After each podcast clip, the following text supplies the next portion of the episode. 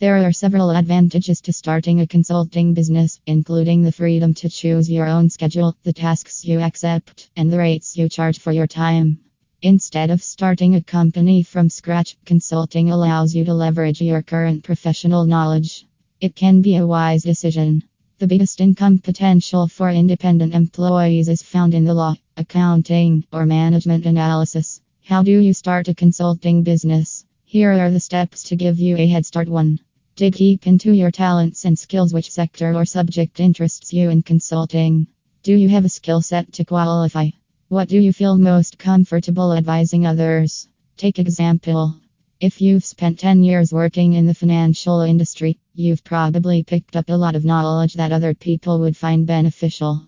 This skill set will take you to places. A small business or an entrepreneur may hire you depending on your prior performance. Think it through before you decide. Apart from this, if you are looking for business valuation Toronto, you should consult with professionals. 2. Networking pays. Networking allows you to meet individuals in your sector.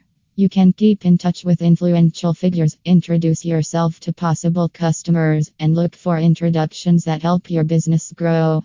Networking may fetch you some recommendations, helping your business reach many customers. Establish a connection with anyone you meet for business purposes because it may bring beneficial opportunities. You can also contact other business consulting firms in Toronto to start your consulting business. 3. Structure your services. Being a consultant comes with responsibility for your own self. Since you are investing time and money, you must set fair and consistent price points for your services and arrange them in a way that is understandable to clients and simple for you to follow.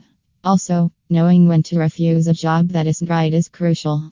Your track record of achievement and reputation as a consultant play a role in the company's success. It is good to examine any risks associated with each customer project. Having a fee structure and consulting business plan can shed light on further steps. 4. Staff that matters. You might want to handle all the work alone, but you do not have superpowers. Your mind and body have limitations. So, you may need assistance or two to help you sort things out better. The quantity of work will determine if you need or want a crew to assist you. No matter how zen you may be, working 7 days a week and 12 hour days isn't sustainable. Business expansion needs more hands to work and handle. Conclusion You must have the knowledge, tools, and self confidence to assist other business owners in their endeavors, regardless of how big or small, locally based or solely online, or brick and mortar. Your consulting service will be. Everything else revolves around workflow management. If you are looking for consulting business ideas, you can hire an expert for better guidance.